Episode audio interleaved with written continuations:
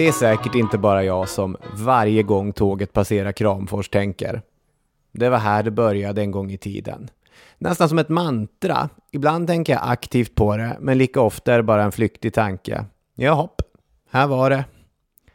Man kan såklart tvista om när det industriella genombrottet kommer i Sverige, men för, som våra politiker brukar säga, en liten exportberoende nation, så är det viktigt att förstå det enorma genomslag som sågverksindustrin fick från 1850-talet och några decennier framåt. Den mycket stora exporten av trävaror från ja, värmländska och norrländska skogar förändrade det här landet i grunden. Det spelade en avgörande roll för att förvandla ett fattigt bondeland till en rik industrination. Det var en nästan amerikansk expansion, som den inflytelserika ekonomen och historikern Eli Heckscher en gång skrev. Vi bryter kanske inte helt ny mark i podden här. Vi har ju nämligen tidigare pratat om skogen i stort och om eh, flottningen på älvarna tidigare. Men vi har aldrig tagit ett helhetsgrepp om sågverksindustrin. Och ska vi någonsin kunna göra vettiga avsnitt om Sundsvallsstrejken 1879 eller om Ådalen 1931, då är det här vi måste börja. Så nu blir det älvdalar och sågklingor, det blir brädgårdar och baroner, det blir svensk sågverkshistoria. Varmt välkomna!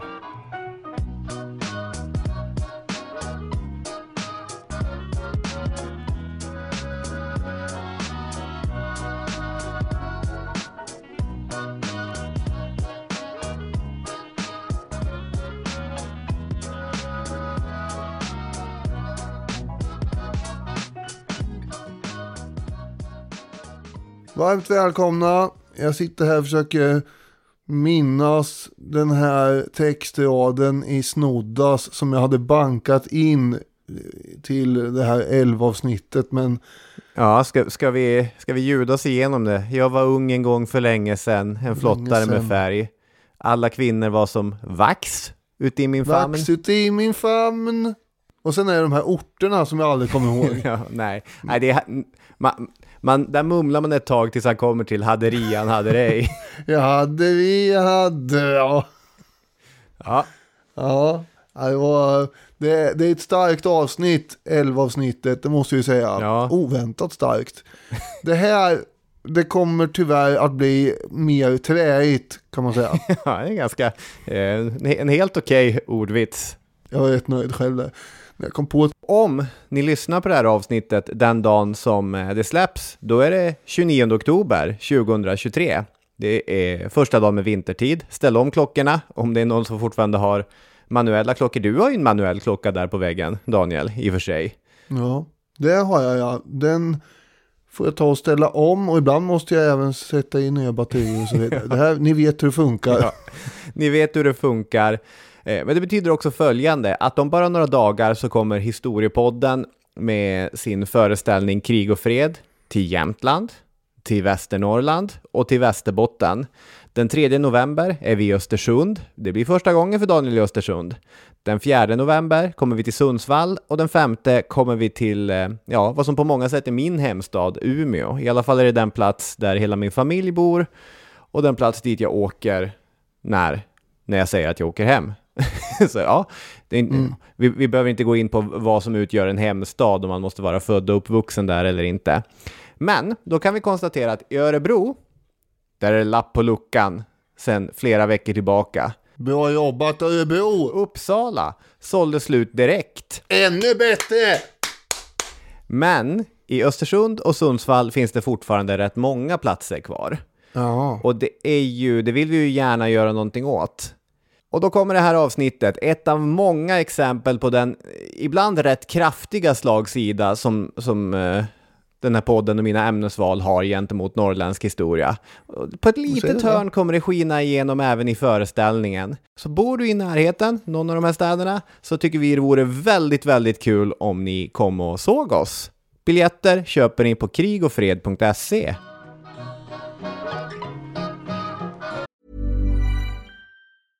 This is Paige, the co-host of Giggly Squad, and I want to tell you about a company that I've been loving, Olive and June. Olive and June gives you everything that you need for a salon quality manicure in one box. And if you break it down, it really comes out to $2 a manicure, which is absolutely insane. It's also so easy to get salon worthy nails at home with Olive and June. The difference between how your nails used to look when you did them yourself and now with the Manny system is a complete game changer. The best thing about Olive and June too is it's a quick dry, dries in about one minute, lasts for five days, and full coverage in up to one to two coats. Visit oliveandjune.com slash perfectmanny20 for 20% off your first system. That's oliveandjune.com slash perfectmanny20 for 20% off your first system. Everyone knows therapy is great for solving problems, but getting therapy has its own problems too, like finding the right therapist, fitting into their schedule, and of course, the cost. Well, BetterHelp can solve those problems. It's totally online and built around your schedule. It's surprisingly affordable too. Connect with a credentialed therapist by phone, video, or online chat, all from the comfort of your home. Visit betterhelp.com to learn more and save 10% on your first month. That's BetterHelp H E L P. Many of us have those stubborn pounds that seem impossible to lose, no matter how good we eat or how hard we work out. My solution is PlushCare. PlushCare is a leading telehealth provider with doctors who are there for you day and night to partner with you in your weight loss journey. They can prescribe FDA-approved weight loss medications like Wagovi and Zepbound for those who qualify. Plus, they accept most insurance plans. To get started, visit plushcare.com slash weight loss. That's plushcare.com slash weight loss.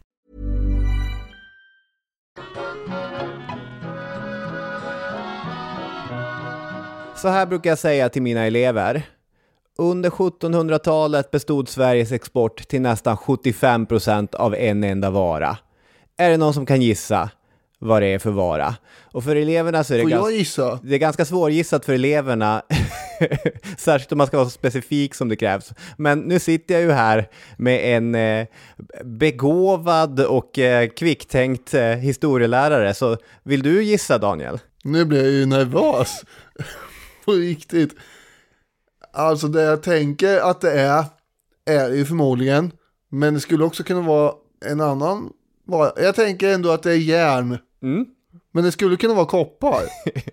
Men jag säger järn. Ja, eh, järn, det är helt rätt. Och då skulle jag sagt, eh, bra där Daniel, stångjärn för att vara specifik. Jag känner mig faktiskt lite, lite stolt och sedd här. Om jag får... Stångjärn, det var stänger av järn. Och av dem kunde man göra verktyg. var jättebra, toppenbra vara, eftertraktad var den. Det var nere i Flandern och på kontinenten och så vill man inte ha annat än stänger för att göra verktyg av. Så ute i landet Sverige låg olika järnbruk som tog fram dessa stänger. Handelshusen, de visste det här, så därför betalade man bruken i förväg så att de skulle våga satsa på framställning. Alltså, efterfrågan och marknad, check. Kapital, check. Det finns enormt mycket här som börjar lukta förutsättning för industrialisering. Eller hur? Säger jag till mina elever. Och så ska de börja nicka mot varandra. Har man en klass som är, som är med, det här funkar ju inte alltid. För det är ju, det är ju trots allt stångjärn vi pratar om. Men liksom, Ja, det är det. va- varför blev det inte Sverige? Varför blev det Storbritannien? Ja, varför? Frågar man ut i luften och så låter man det vila. Sen fortsätter man prata för sig själv. Jo, de här bruken, de eldades med träkol. Och kolet, det framställdes av bönder i milor. Jag väntar vid min mila och allt det där. Och det kom aldrig nog med träkol för brukens verksamhet för att de skulle kunna fortsätta expandera och expandera. Och sen under frihetstiden i mitten av 1700-talet, då stärktes dessutom böndernas position. Och det var rätt många bönder som inte ville göra träkol åt bruk. Nej. Man kanske ville hugga ved, eller ja, man ville göra kära eller pottaska eller någonting. Och så fanns det massa andra handelsmän som ville spara skogarna till skeppsbygge och liknande. Så det blev aldrig de här bruken och stångjärnen som blev det som breakade svensk industrialism. Istället skulle det bli de specifika förutsättningarna i Storbritannien som innebar att man var först med det industriella genombrottet. Och när kapitalstarka britter började se sig om i världen efter saker att köpa, trä, då uppstod förutsättningar för det svenska industriella genombrottet. Typ så brukar jag säga. Ja, och nu har du ju sagt det här också. Sen får man ju ändå påpeka att det var ju ändå 75 procent, eller vad du sa av exporten på 1600-talet. Så det var ju viktigt under den eran, bara för att det sen inte leder fram till en industrialisering så är det fortfarande en viktig produktion ju. Ja, den var ju, den var ju jätteviktig, eh, men, eh, men den kunde på grund av bristande tillgång på, på träkol, bland annat, aldrig liksom expandera ohämmat. I, eller om jag aldrig, om jag får fortsätta peta, så händer det väl ändå grejer på 1900-talet här. Ja, absolut. Du har vidare efter, så att säga, genombrottet av industriella revolutionen. Ja, så är det. Ja, förlåt att jag komplicerar saker och ting när du vill ha en snygg och clean, liksom bara det är sågverken som gäller. Det är, som, ja, det, var... det är ju sant, för det är, det är det som kommer att sätta fart på industrialiseringen. Ja. Och så kommer jag här och är jobbig och säger att järnet spelar stor roll innan och efter. Ja. ja eh, nu är det sågverk Exakt. Backar vi bandet nog långt i svensk historia så stöter man ju alltid på Gustav Vasa en man med fingret i många syltburkar. Han hade starka åsikter om det ena och det andra. Framförallt eh, när det kom till eventuella kapitalströmmar till staten. Laxfiskerierna eh, som låg längs med norrländska älvdalar. Många av dem var kyrkligt ägda. De var kronans, så hade det varit av hävd, menade han skamlöst förljuget. Men visst är det så att Gustav Vasa har plockat ner skylten när vi kommer till 1570-talet? Jag tittar på eh, mannen som kan den svenska kungalängan utan till. Ja, han dog 1560 mm. och efterträddes av eh, först sin eh, förstfödde Erik den XIV som sen blev avpoliterad av brodern Johan den tredje. Och eh, under Johan den tredjes regim. Det här kanske kommer vi backa bandet till sen när vi pratar om, om, om liksom hela sågverkens historia. Så fanns det vissa eh, ganska teoretiska idéer om att man kanske skulle ha en sågverksindustri i norra Sverige. Men rätt snabbt så är alla överens om att det är bruken som man ska storsatsa på. Och det gör man under 1600-talet. Skogen behövs till bruken. Det grundades bruk i Gästrikland på ställen där eh, jag och du Daniel ränt runt när vi jobbade i Gävle. Det är Axmar, det är Hofors, det är Högbo. Det är alla de här hålen ja, som man känner igen ja. när man har bott i Gävle. ja, det är ju, Högbo är ju något av en, av en idyll, vinteridyll i alla fall. Nu har jag inte sagt att det inte är det. du, du använde begreppet håla. Vilket jag... Ja, för det är väl ändå... nu ska du inte försöka vända de här mot mig. och sitta där och, och, tycka att det inte är en håla. Det är klart en håla. I, eh, det är tur att vi säljer bra i Gävletrakten redan med krig och fred. Men vad fasen, det är väl inget fel på hålor? Jag bor i en håla. ja, det är sant. Eh, så du får säga det. I övre Norrland så följde också misslyckade satsningar på stora bruksverksamheter eller gruvverksamheter. Nasa Silverfjäll, Meldersteins bruksverksamhet i övre Norrland under 1700-talet. Och trots att många av de här bruken, i alla fall de som låg längst norrut, var gravt olönsamma så gjordes massor med arbete från statligt håll för att se till att de hade allt det träkol de behövde. Det är vill ett bruk ha träkol så ska det bruket veta att staten jobbar för att de får träkol. Och det är mot den här konkurrensen som den rena trävaruindustrin, alltså bräder, plank, stockar, stod sig slätt. Att eh, skogen som eh, nyttig råvara, den är framförallt avsedd för att elda våra bruk. Och satsningen under 1600-talet på alla de här bruken innebar också att det började bli viktigt att ha koll på vem som ägde vilken skog egentligen. Och det är bakgrunden till att man mot slutet av 1600-talet drog igång en helt enorm byråkratisk process som pågick i, i 300 år. Avvittringen. Det är en lång process där. ja, det måste ändå ha varit en lite så här härlig eh, triumfatorisk, positiv firarstämning där i början av 1900-talet när man satte punkt för sista akten. och kunde konstatera att nu har vi avvittrat skogarna. Jag undrar om de som satte den punkten känner att de eh, har samband med de som inledde processen. Det är nog så uttänjt att man inte längre tänker att det här är en process som slutar. Det är heller inte riktigt lika tydligt som det här med den, här, den här döda fallet-processen där det är verkligen en, liksom, ett tydligt fall, vems fel, fall, men alltså ett tydligt case Ja. där vi pratar om eh, som pågick från 1796 till eh, 1970-talet någon gång. Ja.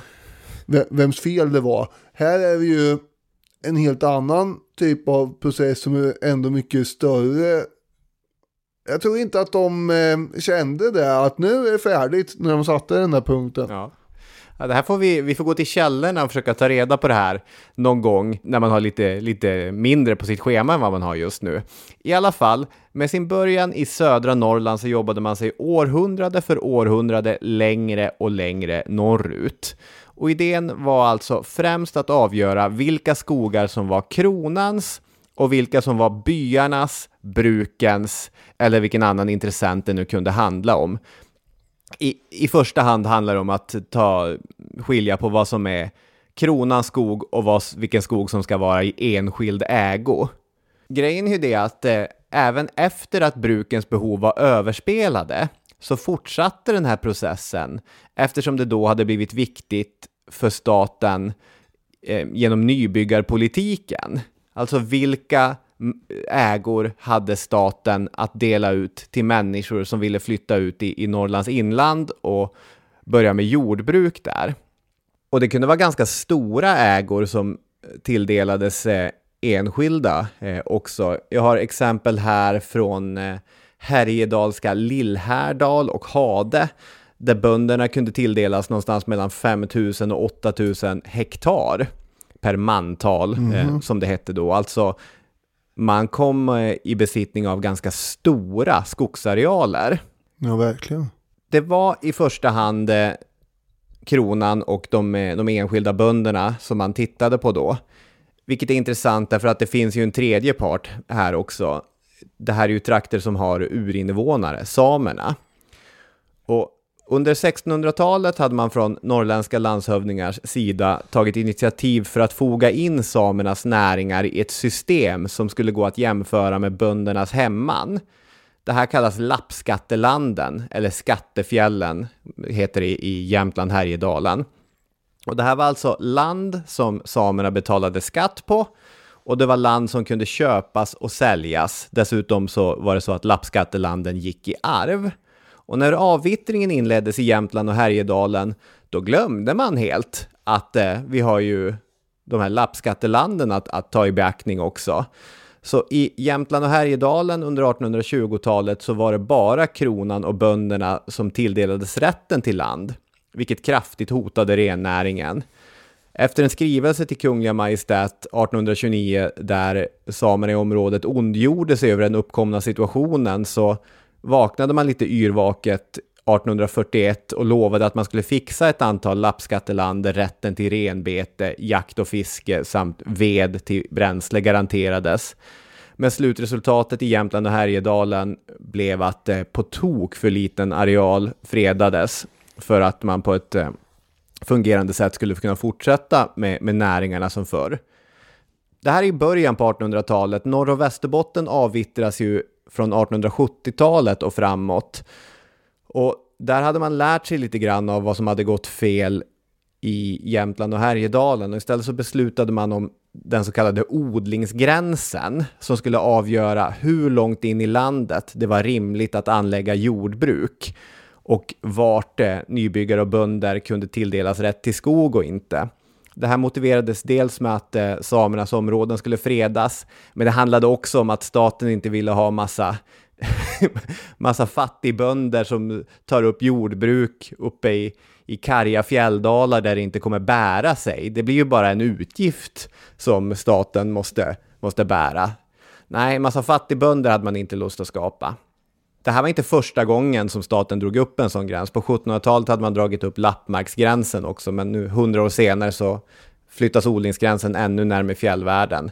Vad, vad är lappmarksgränsen då? Eh, Lappmarksgränsen på 1700-talet, så då hade man eh, dragit upp en gräns som skulle avgöra var, liksom nedanför lappmarksgränsen, så fick nybyggare bosätta sig. Ovanför lappmarksgränsen så skulle bara de samiska näringarna eh, existera.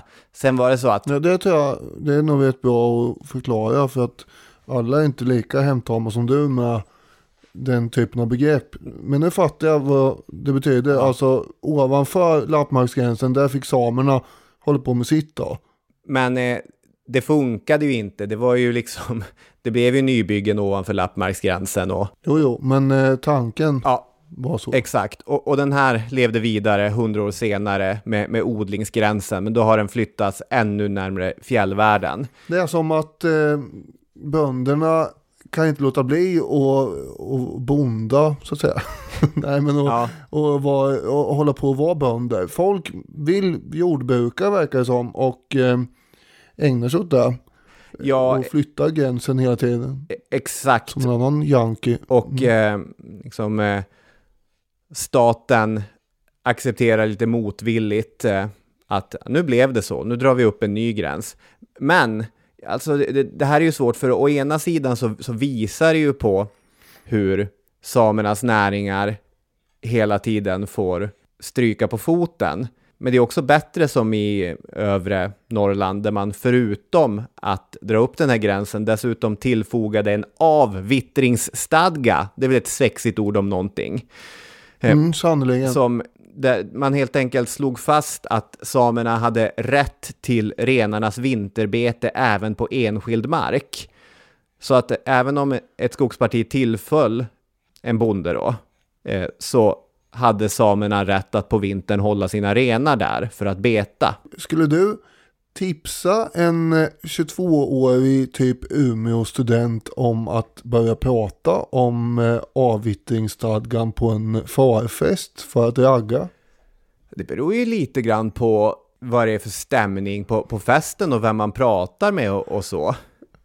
Ja, just det. Ja. Alltså man vill visa att man är väldigt inläst på, på det samiska urfolkets historia så är det inte, inte så dumt. Sen är det inte så man ska använda historia för att imponera på folk. Men ändå. Det, som du antyder själv att begreppet avvittringsstadgan är ju ändå, det låter ganska vuxet på något sätt. Överhuvudtaget så tror jag att eh, killar som använder sitt specialintresse för att, för att ragga, det är inte säkert att det är det absolut bästa tipset, att man sätter sig ner och, och, och maler på om en, en Alice Cooper-skiva som man gillar väldigt mycket, eller narkotikapolitik, eller avvittringsstadgan för den sakens skull. Det kan väl lika gärna vara en tjej som försöker ragga med det här begreppet. Ja, Och då går det bättre då tror du? det, det vill jag inte uttala mig om, men för min inre vision så har jag lättare att se en kille som försöker med det. Vi kanske har kommit lite från ämnet här men jag vill ändå, men jag vill ändå lyfta den aspekten. Ja, jag trodde inte att det skulle ta så här lång tid. Den, eh, den poängen som man vill göra med avvittringen då är att det pågår i 300 år. Det innebär att massa skogar hamnar i enskild ägo, vilket kommer vara relevant när skogen blir värdefull och att eh, samerna trots allt är förlorare på avvittringen sett till den stora helheten.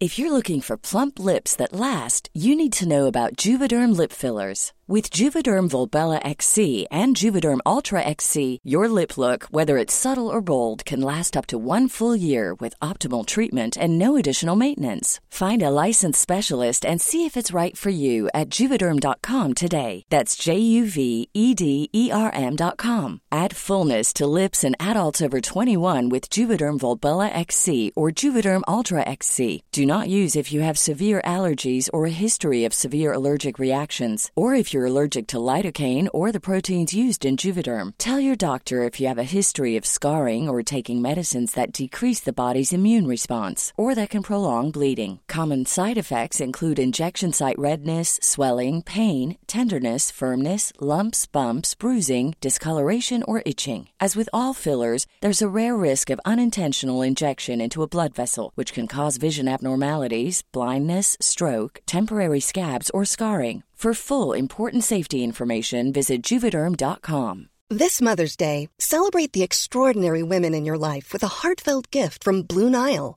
Whether it's for your mom, a mother figure, or yourself as a mom, find that perfect piece to express your love and appreciation. Explore Blue Nile's exquisite pearls and mesmerizing gemstones that she's sure to love. Enjoy fast shipping options like guaranteed free shipping and returns. Make this Mother's Day unforgettable with a piece from Blue Nile. Right now, get up to 50% off at BlueNile.com. That's BlueNile.com. Hey, I'm Ryan Reynolds. Recently, I asked Mint Mobile's legal team if big wireless companies are allowed to raise prices due to inflation. They said yes. And then when I asked if raising prices technically violates those onerous two year contracts, they said, What the f are you talking about, you insane Hollywood ass?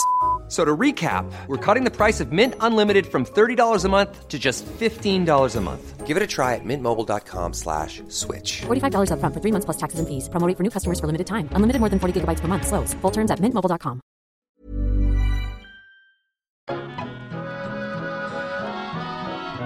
Som du var inne på så har ju skogen historiskt och traditionellt betraktats som en energikälla till järnbruken snarast. Mm.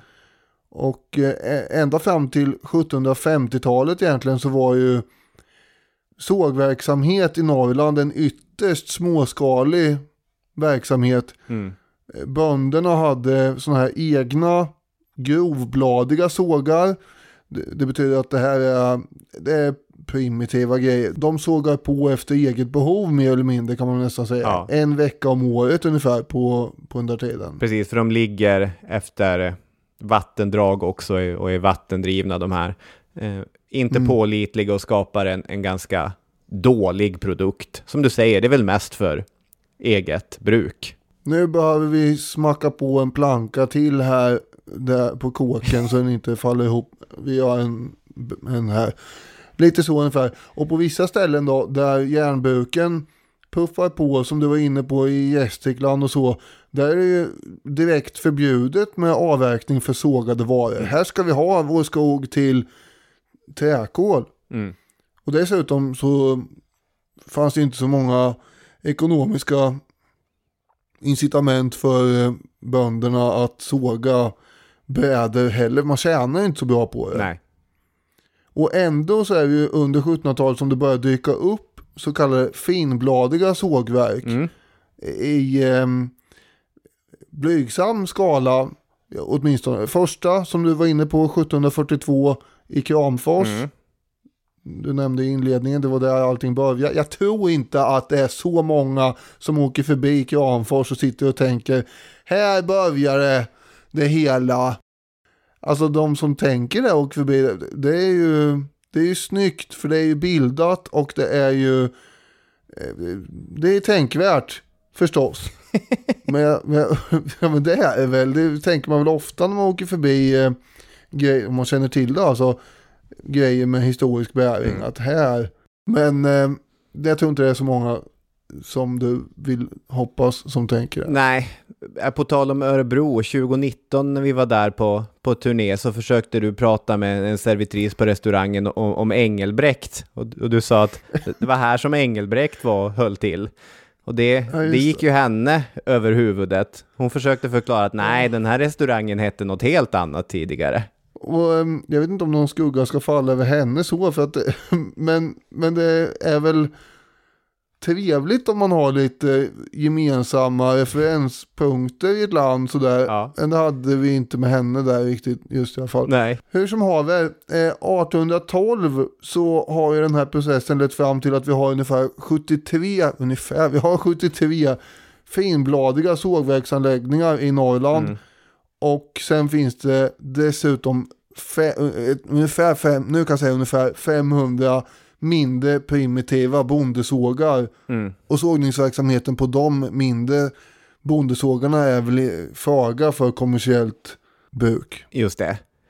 1739 så hade det första steget mot det verkliga sågverksindustrins framväxt tagit när man inför egna privilegier för näringen. Och det, är ju, det hänger ju ihop med det att man kunde ansöka om eh, rätten att anlägga ett finbladigt sågverk och eh, om den ansökan godkändes så skulle man också ha rätt till timmer från kronans skogar så länge man betalade för varje träd som man avverkade. Om du tyckte att eh, avvittringsstadga var ett sexigt ord så kan vi säga att eh, det som sågverken betalade till staten det var den så kallade stubböresavgiften. Mm. Det är ändå roligare begrepp i alla fall. Stubb är ju Stubb. ett kul ord. Och öre är ju den roligaste, det roligaste myntet vi har haft i Sverige. Alltså fonetiskt. Men eh, jag antar att de här finbladiga sågarna är ju... Vad är det som gör att de är så mycket bättre? Det blir bättre sågat rent tekniskt än med de här grovbladiga. Ja, exakt. Alltså du, du får ju en, en finare, vad ska man säga, en snittyta som är finare. Så att du, du får en bättre, mer användbar produkt. Och under den här perioden som du har beskrivit, då de här äh, sågverken, grov eller finbladiga, etableras, 17 och första halvan av 1800-talet, så är det ju så att med undantag för finska kriget 1809, äh, året efter det, så sker ju en befolkningstillväxt äh, i Norrland. Det är sett till folkökning, i alla fall procentuellt, Sveriges mest expansiva region. Sen börjar man ju från låga nivåer, det vet också jag. Men även med, med allt sånt i åtanke, i mitten av 1800-talet så var sågverksnäringen fortfarande i relation till de andra träbrukande industrierna väldigt svag. Jag har plockat fram en av svensk ekonomisk historias klassiker, professor Arthur Montgomerys Industrialismens genombrott i Sverige. Och eh, Montgomery skriver eh, följande. Enligt en ofta citerad beräkning som avsåg år 1854 antogs bergshanteringen ännu vid den tiden konsumera en väsentligt större mängd trä än exporten av sågat och osågat virke. Även om man tog hänsyn till att det också fanns en avsevärd inhemsk konsumtion av sågade varor tedde sig sågverksindustrins ställning mycket svag. Och det här beror på att man, som vi har varit inne på här flera gånger, man prioriterar andra områden, i synnerhet då bergsbruket. Och det tar sig uttryck genom diverse lagar som hindrar produktion och export av sågade varor som ja, pla- plankor och, och brädor. Eh, Och det är för att de styrande är rädda för skogsbrist. Vi får tänka oss också här i början av 1800-talet att det är ju ganska dålig överblick på hur mycket skog som faktiskt finns.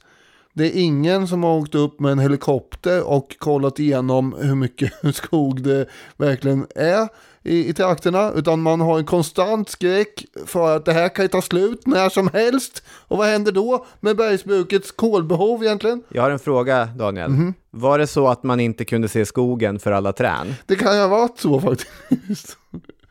ja men det är ju lite så. ja.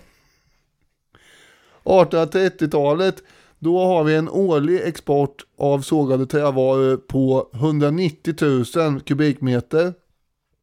Och det ska jämföras med seklets sista fem år då vi har 4 800 000 kubikmeter som går på export. Det är mer. Ja, det är verkligen mer. Det är 25 gånger så hög export som på 1830-talet. Här eh, kan man säga att något har hänt mellan 1830-talet och 1890-talet. Ja. Och eh, den här rädslan för skogsbrist under 1800-talets början, det- genererar ju då de här lagarna för att begränsa efterfrågan på sågade varor.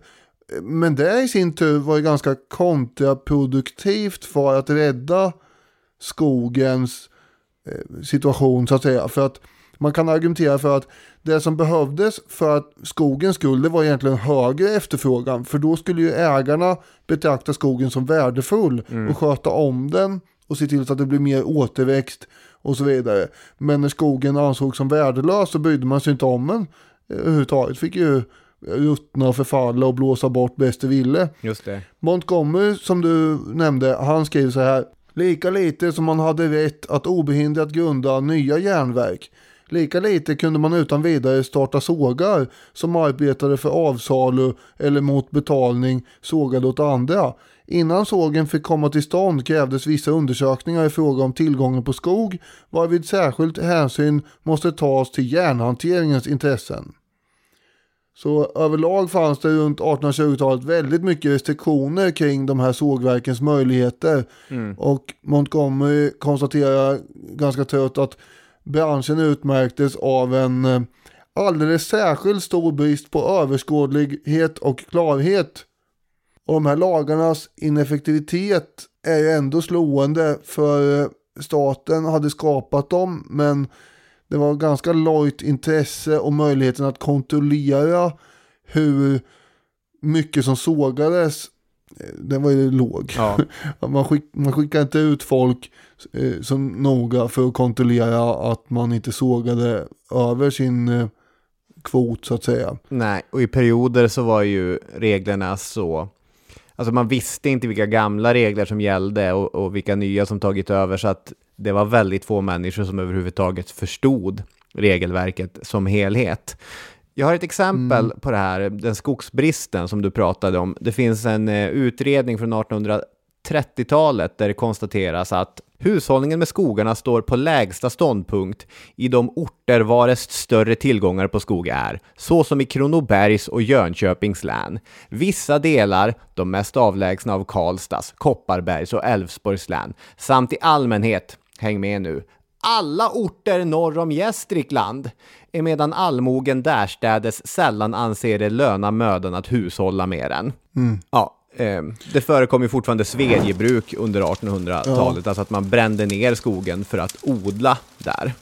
Precis. Och när befolkningen började öka under 1700-talet så svedjade man mer. Ja, Det är ett exempel på hur en lag eller eh, en uppsättning lagar för att rädda någonting kan motverka syftet.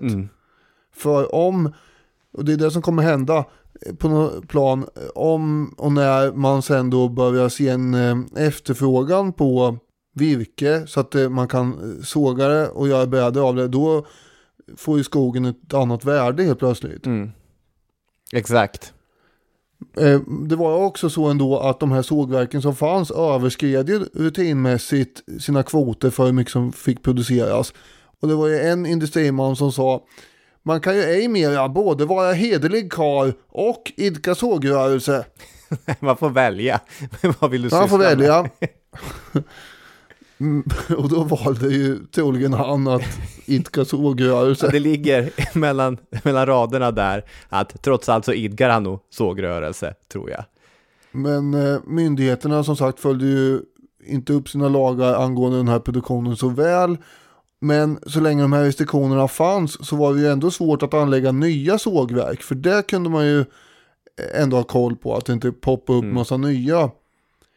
Och, men trots att de här reglerna inte följdes så kunde man ändå inte då producera hur mycket som helst. För dels fanns det ju tekniska skäl fortfarande, det var de här vattensågarna eh, som gällde åtminstone fram till mitten på 1800-talet.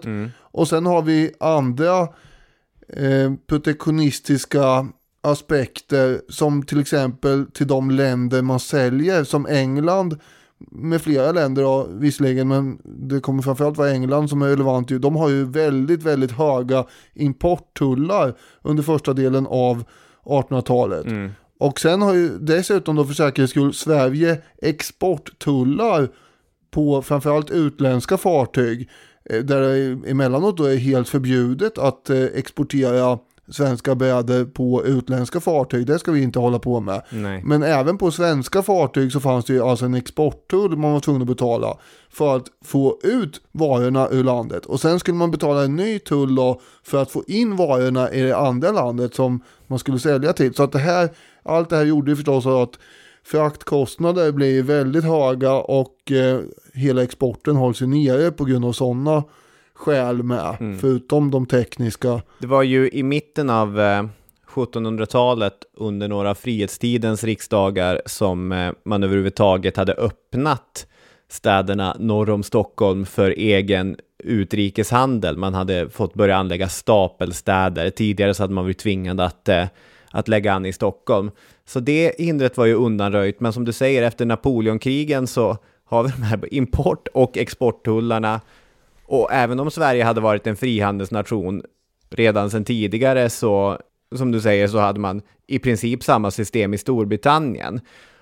Och det är ju så att det här industriella genombrottet hade ju inte varit möjligt utan den enorma efterfrågan på de brittiska marknaderna. Och det är ju att eh, britterna rör sig mot en mer frihandelsinriktad, eh, vad ska man säga, inställning som, som möjliggör det hela. De har ju haft en väldigt eh, protektionistisk eh, inställning i, direkt efter och under. Det börjar ju med Napoleonkrigen där de liksom måste ha det för att de blir isolerade och han försöker Napoleon alltså manövrera så att de inte ska kunna importera någonting.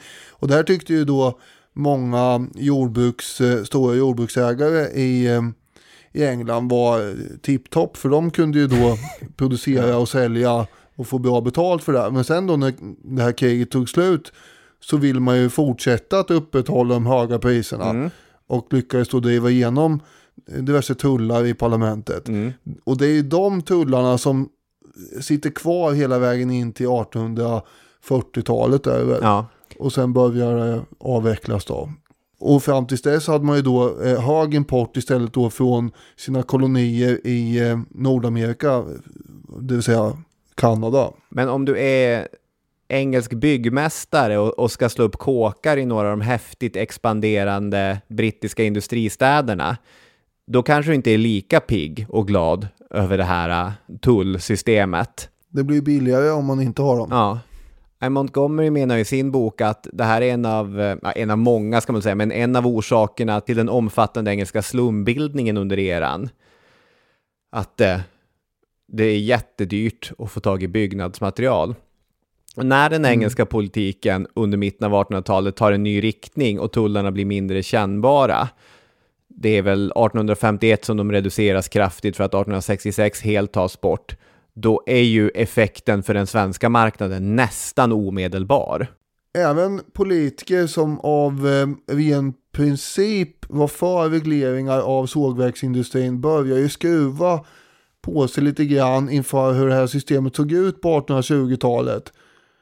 Eh, för att man såg att eh, det här är svårt att kontrollera och efterleva. Mm. Det är mycket som eh, skaver här kan man säga, som inte går ihop. 1842 så blev sågade plankor och brädor helt tullfria. Och samma år så upphävs den här så kallade sågningsrätten som du nämnde innan va? Mm, jag tror det. Och när alla trävaror blev tullfria 1864 så hade ju Sverige redan anammat den här liberala handelspolitiken. Men det som var ännu viktigare var att då hade omvärlden också gjort det. Och eh, genom diverse avtal kunde Sverige sälja bäder och grejer helt tullfritt till Frankrike. Och särskilt så var ju de engelska importtullarna vid det här laget sänkta från en väldigt hög nivå som vi var inne på. För protektionisterna i parlamentet hade ju då förlorat striden mot frihandelsförespråkarna i allmänhet kan man säga. Och eh, en massa tullar och regleringar kastades över bord i precis rätt läge egentligen för den svenska sågverksindustrins skull ju.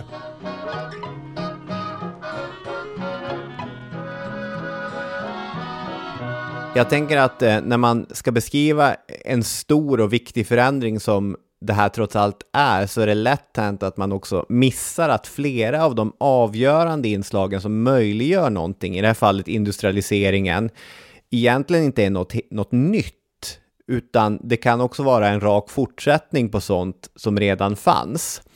De stora tillgångarna av skog, från vilket man ska ta stockar och sen flotta via ehm, älvdalarna ner till sågverken, de fanns ju i det inre av Norrland eller Värmland eller något annat av de stora skogslänen. Men det behövs ju någon på plats för att såga ner de där stockarna, hugga ner dem och såga ner dem och, och allt vad man gör. Och de norrländska jordbruken, de var i mycket stor utsträckning inriktad på djurhållning med vissa undantag och hade egentligen hela tiden krävt att kombineras med bisysslor eftersom de i sig själv aldrig var lönsamma. Så att röja älvfåror eller att såga ner timmer eller att göra något annat som den här äh, gryende sågverksnäringen behövs, det passade jättebra in i redan existerande strukturer. Som historikern Maurits Nyström skriver, brytningen mellan gamla och nytt var tydligare i Norrland än i Sverige som helhet. Paradoxalt nog var förnyelsen på många områden nära förknippad med mönster från en äldre produktionsordning. Det är ju ett lite krångligt sätt att säga det som möjliggjorde det nya var det gamla.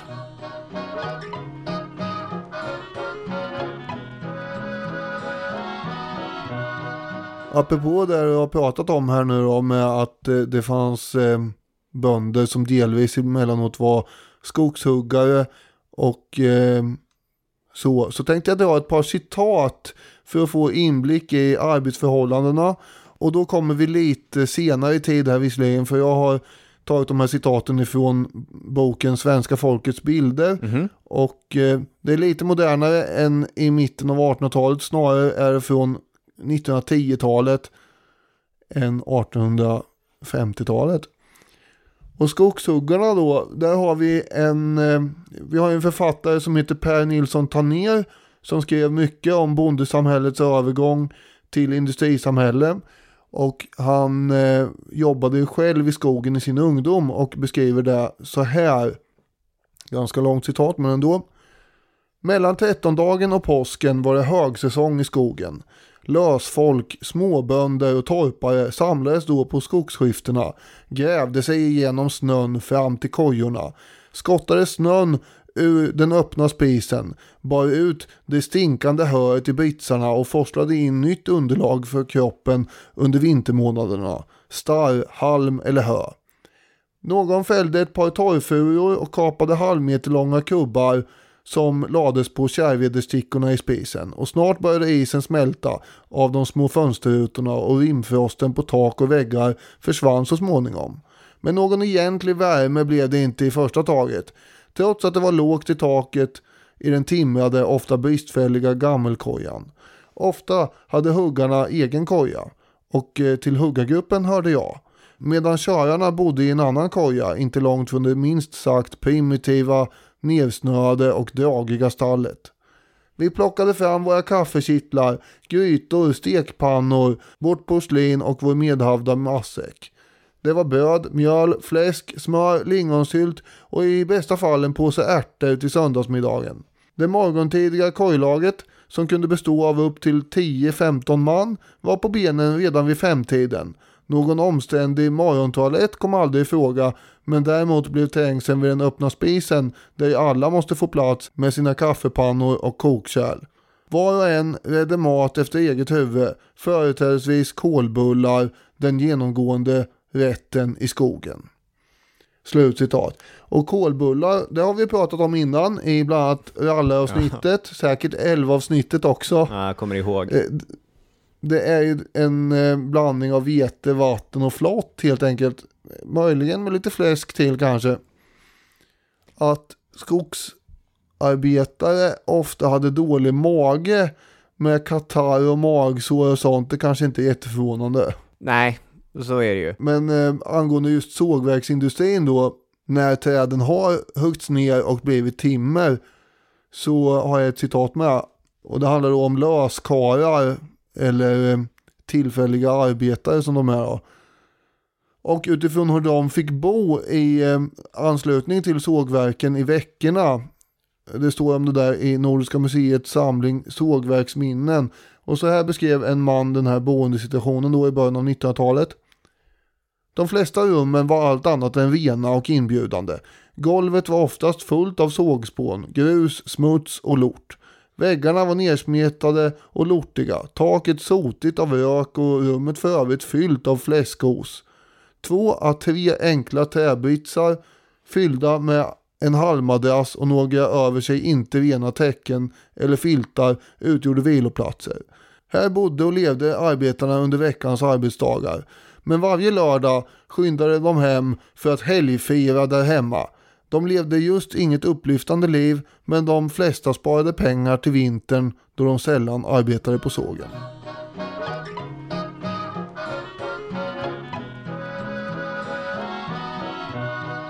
Och nu är det väl ändå så att vi kommer fram till det nya visserligen, men garanterat mycket bejublade momentet. Vilken träpatron väljer Robin? ja. Vilken träpatron väljer Robin? Och eh, här har vi också hört eh, det här bejublade momentets eh, jingel. Spännande. Mm. Det är, jag hörde inte den live nu när Daniel presenterade det så att... Eh, Och frågan är då vilken av följande träpatroner vill du 1. ha som fiende, 2. ha som pappa och 3. ha som chef. Och då ska jag presentera eh, tre stycken levare här. Eh, Jag kommer behöva eh, som sagt presentera dem lite grann men någorlunda sammanfattningsvis då. Vi börjar med Johan Karl Kempe, född i Stralsund 1799 grundare till ett av landets så småningom största företagsimperier som utvecklades till Modo och idag heter Holmen. Förutom det var han 19-barnsfar och alltså patriark kan man säga i ordets alla bemärkelser. flera olika fruar. Ja, ja, han hade väl 19 barn med två i alla fall. Och det är från 1830 som han tar över sågverket i Moälven och har stora skogstillgångar och annan verksamhet. Och från 1850-talet så blir ju fokuset mer och mer på sågverksindustrin och skogen och det är ju rätt häst att spela på under 1850-talet. Oh ja. Kempe är väl där uppe med de andra 1800-talsföretagarna som formar Sverige. Eriksson, eh, Wenström och Wallenberg. Ja, det skulle jag säga. Eh, ett stickspår. Jag är lite sen på pucken här, men du visste förstås att Kempehallen har rivits. Ja, det visste jag faktiskt inte, men det är, jag följer Nej. inte nyhetsbevakningen i Örnsköldsvik så noga. Tydligen inte jag heller, men den här gamla klassiska, det är ju skandalöst för det är ju 2012 det här hände. så att, det här borde, men jag trodde, eh, ofta byter man ju bara namn på arenor nu för tiden. Ja. Så den här Hägglunds arena hade jag föreställt mig var samma fast man hade bytt namn på den.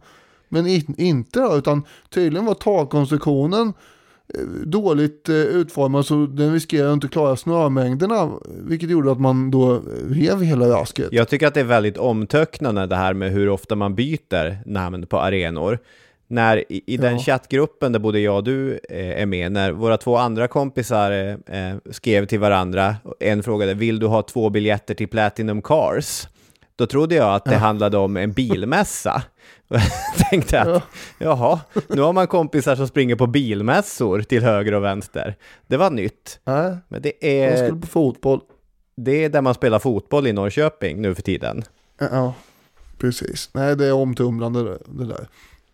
Nej, men Kempehallen var ju Modo Hockeys gamla klassiska arena. Oh ja. Hur som haver, det var Johan Karl Kempe. Sen har vi Fredrik Bünsov som eh, han köpte ju stora mängder skog och eh, bas i Sundsvall. Och han la ju pengar på, ja men man måste ju nämna Melå slott naturligtvis. Det gör man ju alltid när man pratar om eh, antingen medeltida inspirerade slott eller om träpatroner. Just det. Och sen la han ju pengar förstås också på, ja han kunde ju lägga mycket pengar han ville på allt han ville. Men Bynsovska huset på Strandvägen är ju, Parant. ja det är ju stilgrundande för hur man bygger stenhus i Sverige överlag och är fortfarande förmodar en svindyr adress ännu mer än tidigare kanske Ja, det att bo tror jag. på. Han byggde en riktigt sån här äh, imponerande villa i diplomatstaden här i Stockholm också. Och han var ju då rikast i landet efter Alfred Nobel på 1890-talet. Mm. Sen har vi Oscar Dixon, den tredje, arvtagare till sin fars skog och sågverksimperium i Värmland. Komplicerat eftermäle ändå va? Ja, Åtalades ju på 1860-talet för att ha varit ansvarig för Baggböle sågverk utanför Umeå där man då hade avverkat skog på kronans egendom. Och senare så blir ju det här baggböleri-verksamheten också eh, synonymt med att, att lura till sig skog från bönder. Det här ska vi säkert prata mer om någon annan gång. Men det, det, var ju, det är inte till hans fördel rent, vad ska man säga, snygghetsmässigt. nej. Men däremot så har han också, han var en stor mecenat och sponsrade diverse geografiska och botaniska expeditioner mot polerna och sådär. Till exempel Nordenskölds expeditioner till Spetsbergen och Nordostpassagen, expeditionen Vega och sådär. Och även Andres luftballongsexpedition. Han var djupt jaktintresserad och ordförande i Sveriges första golfklubb också. så där har vi Oskar Dixon och så har vi Fredrik Bünsov och jo Johan Karl Kempe. Och då är frågan, vem vill Robin Olofsson ha som ett fiende, två pappa och tre chef? Chefen är ju det svåra, men, eh, vi ser Kempe som pappa då, han har ju vanan inne. Det, Mm. vet inte hur närvarande far han var ju för sig Kempe, men, men ändå. Nej. Kempe får vara, vara pappa. Jag vill gärna ha Dixon som fiende. Jag tycker ändå att det känns som... Eh, eh, Det piggar upp. det var ju ett bolag som lite grann eh, levde upp i opposition och som var väldigt stridbart och så. Och eh, jag tänker att det kanske plockar fram det bästa även i mig, att ha en, en slagkraftig fiende på det sättet.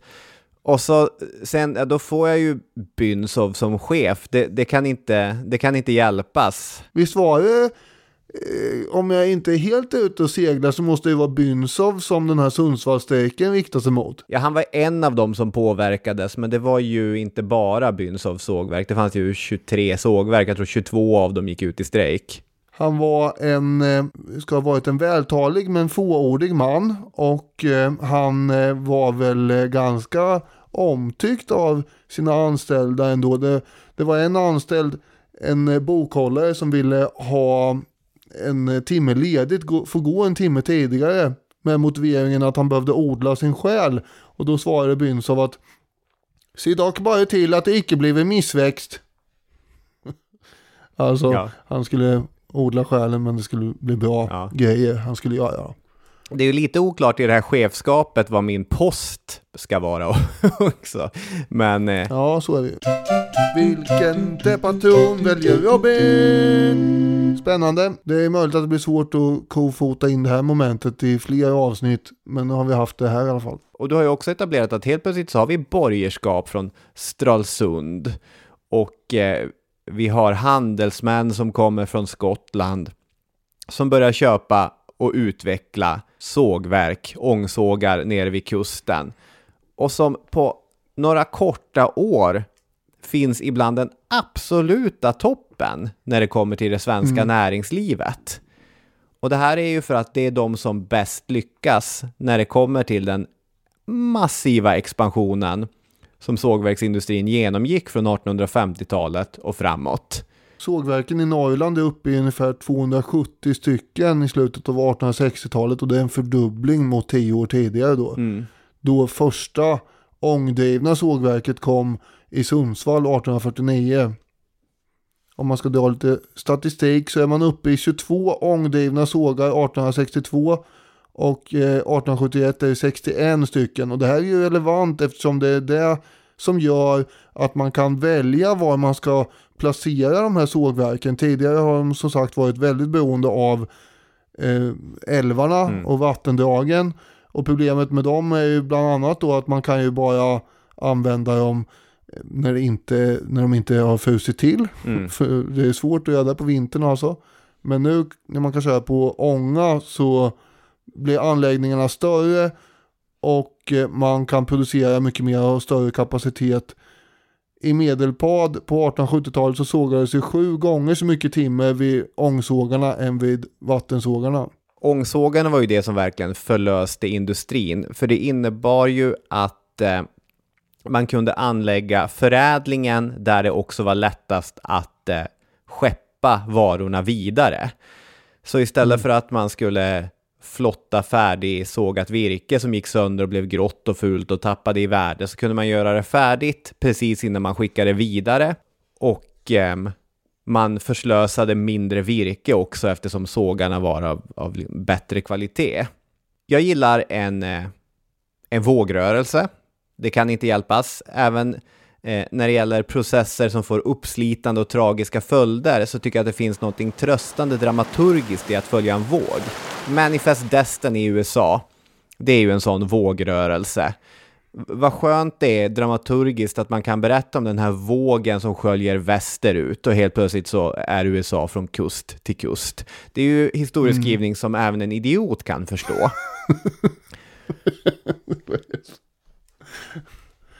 Ja, men ja. ja. det är ju också, om det är så det var så ska ju historieskrivningen berätta det så. Absolut. Det tycker jag, verkligen. Och vad som följer nu när, när tekniken, de här ångsågarna, när, när kapitalet, de här bolagen och eh, när marknaden, alltså framförallt den engelska marknaden, finns på plats. Det är ju en våg som går ut på att säkra så mycket av den plötsligt hett eftertraktade råvaran, skogen. När man anlade de här ångsågarna vid kusten så började man ju plöja ner massor med kapital för att röja flottningsbara leder som innebar att eh, sågverken kom åt skog som låg längre och längre in i landet. Och då kan man säga att vågen går i nordvästlig riktning som steg för steg öppnar nya delar av Norrlands inland för den här eh, industrin. Och genom avvittringen som vi har varit inne på i stor detalj nu och även genom de här skiftesreformerna på 1700-1800-talet så var det ju stora delar av den här skogen som var i privat ägo. Och tidigare så hade ju det här inte varit värt mycket. Men med industrins genombrott så var det helt plötsligt mycket, mycket värdefullt. Och baggböleriet har du ju nämnt i korthet och eh, det skulle ju passa utmärkt som, som ett eget avsnitt. Både eh, baggböleriet som Dixon stod ansvarig för, alltså att de olovligen avverkat träd på kronans mark och, och baggböleriet som vi vanligtvis använder, de här omoraliska metoderna med vilket som eh, bolagen köpte upp den bondeägda skogen. Eh, jag har ett, ett citat från Montgomery här. Han eh, skriver att det var en tid då stora skogsområden bytte ägare och då betydande förmögenheter skapades. I dessa omvälvningstider var det ingen lätt sak att bedöma skogens värde och bondebefolkningen hade säkert i många fall svårt att tillvarata sina intressen. En hel del affärer kom till stånd som efteråt, när priserna ytterligare stigit, tedde sig mycket otillfredsställande för säljarna. Men man får inte glömma att den starka stegring i skogarnas värde under trävarurörelsens genombrottstid delvis var en följd av sågverksindustrins kapitalinvesteringar. Skogar som förut bara haft ett ringa värde betingade ett helt annat pris sedan de genom utbyggnaden av flottlederna fått direkt kontakt med sågarna i kusttrakten. Och så avslutar han med att säga att till viss grad kunde man säga att de energiska företagare som gick i spetsen vid sågverksindustrins genombrott vid sina skogsköp förvärvade värden som de själva hade skapat. Men kampen om skogen var hård och metoderna stundom hänsynslösa. Så det här är en fråga som rör sig på, på en skala där man kan se bolagen som antingen durkdrivna, omoraliska, liksom fulföretagare som superbönder fulla som inte har en aning om vad skogen är värd och sen eh, mer eller mindre stjäl skogen för att själva tjäna förmögenheter på dem. Så de här bönderna de fastnar i dåligt betalda slitsamma säsongsarbeten samtidigt som de här bolagen gjorde fet vinst. Eller så kan man i det andra liksom extremspektrat se dem som att det var företagarnas driftighet, deras enorma kapitalinvesteringar som gjorde att de här skogarna i sig självt var värda så mycket som de var värda. Och som i eh, det här narrativet som du presenterade i början då också leder till eh, industrialiseringen av hela Sverige. Ja, just det. Precis. Ja, just det. Så att utan det här så hade vi inte kommit igång som vi skulle. Nej, just det. Och eh, jag tänker att eh, det som eh, i efterhand blir tydligt, för 1906 så inför Sveriges riksdag regler som förbjuder sågverken att eh, köpa upp fler skogshemman på samma ohämmade sätt som de hade gjort tidigare. Och det är ju en period, framförallt mellan 1870-talet och 1906, då enorma områden köps upp. I vissa fall så, så köpte inte bolagen bokstavligt talat hemmanen, utan man, eh, man köpte avverkningsrätten under 50 år istället. Staten hinner ju inte med här. Nej. Det är väl det som faktiskt hade varit bra om, om det hade varit e- ett lite starkare grepp från regering och riksdag på själva åran när man guidade båten fram i de här okända vattnen. Inte minst så är ju skogens naturvärde får ju väldigt lite prioritet under, under de här processerna.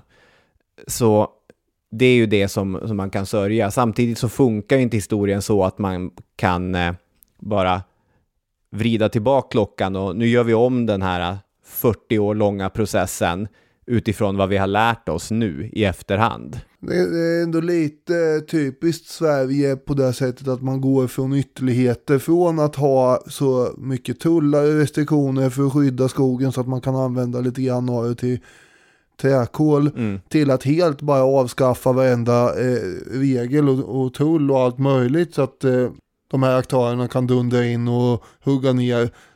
Ja, det är ju enorma avverkningar som görs. Mm. Nej, men så är det ju. Och eh, det här gjorde ju jättestora intryck på debatten i Sverige. En av de största frågorna som eh, de intellektuella höll på med var den så kallade Norrlandsfrågan. Alltså det var en slags eh, existentiell debatt. Finns Norrland till för jordbruket eller för bolagen? Och så bildade man läger där man var antingen bolagsvänlig eller jordbrukarvänlig. Och eh, det var ganska uppslitande för den svenska identiteten, det här som, som skedde. Vad är norra Sverige utan en, eh, en jordbrukarbefolkning? Kommer hela norra Sverige bli proletariserat och, och arbeta åt bolagen? Och vad får vi då för, för land egentligen? Typ sådana frågor försökte man komma fram till. Och apropå att komma fram till så kommer vi fram till Sundsvall den 4 november. Och då ska vi, hoppas jag, bo på samma hotell som vi bodde på för fyra år sedan när vi var där. Vi kommer absolut bo på Knaust. Ja, det är ju förbannat fint. Och så sitter man där och tittar på de här medaljongerna som är i taknivå på de här träpatronerna. Och så sitter man där och dricker Eh, en eh, anständig dryck av något slag och eh, fantiserar sig bort till 1800-talet. Ja. Och innan vi dricker den där ölen så har vi suttit på den där scenen också och pratat en del historia. Så det hoppas vi att ni dyker upp och ser oss göra. Det tycker jag. Får jag avsluta avsnittet med att bara rabbla lite kort statistik? Självklart, vad vore det för avsnitt annars? Under tiden från 1850 till 1870 ökade Sveriges export av plankor och brädor till nära nog det femdubbla. Och den norrländska utförseln av de här varorna växte till det tiodubbla.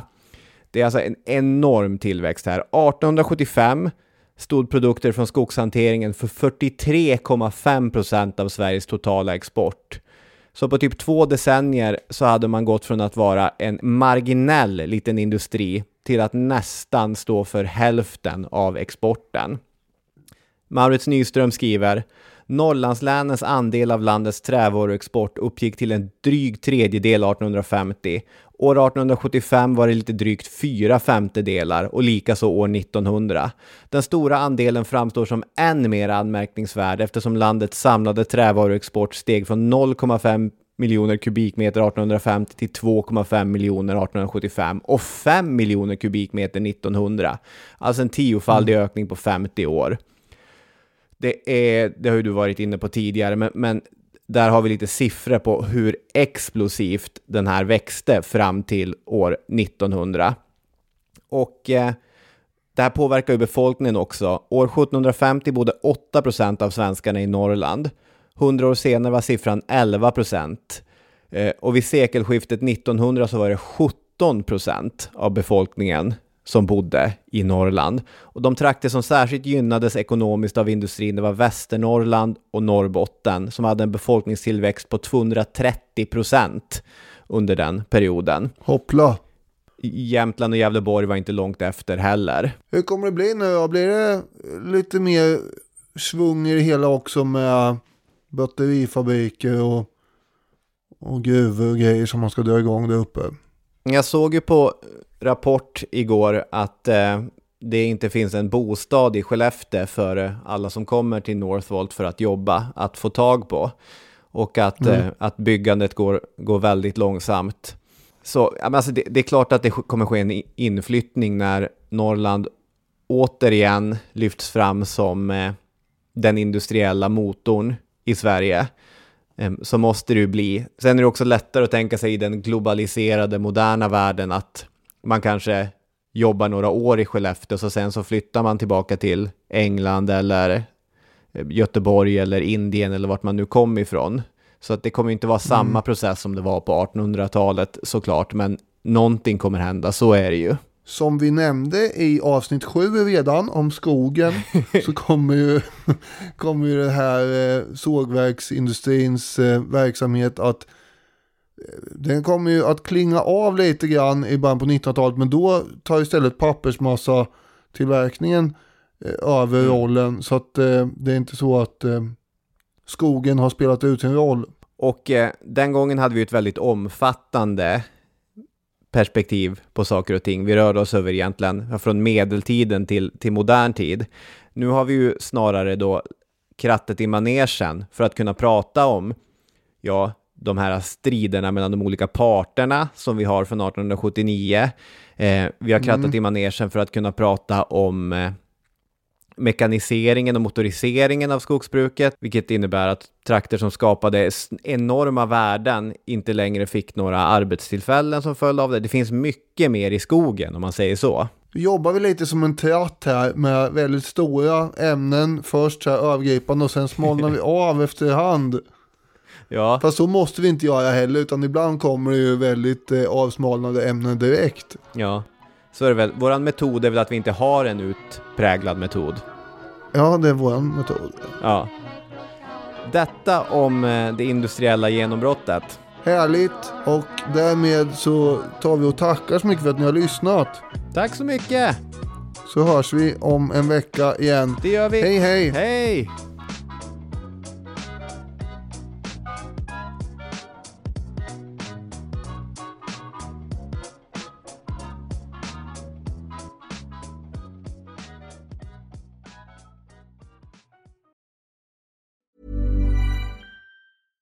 Hey, it's Paige DeSorbo from Giggly Squad. High quality fashion without the price tag. Say hello to Quince. I'm snagging high-end essentials like cozy cashmere sweaters, sleek leather jackets, fine jewelry, and so much more. With Quince being 50 to 80% less than similar brands. And they partner with factories that prioritize safe, ethical, and responsible manufacturing. I love that. Luxury quality within reach. Go to quince.com slash style to get free shipping and 365 day returns on your next order. Quince.com slash style. Planning for your next trip? Elevate your travel style with Quince. Quince has all the jet setting essentials you'll want for your next getaway, like European linen, premium luggage options, buttery soft Italian leather bags, and so much more. And is all priced at 50 to 80% less than similar brands. Plus, Quince only works with factories that use safe and ethical manufacturing practices.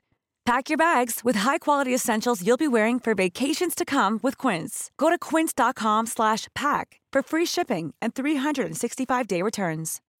When you need mealtime inspiration, it's worth shopping Kroger, where you'll find over 30,000 mouthwatering choices that excite your inner foodie. And no matter what tasty choice you make, you'll enjoy our everyday low prices, plus extra ways to save, like digital coupons worth over $600 each week. You can also save up to $1 off per gallon at the pump with fuel points. More savings and more inspiring flavors make shopping Kroger worth it every time. Kroger, fresh for everyone. Fuel restrictions apply.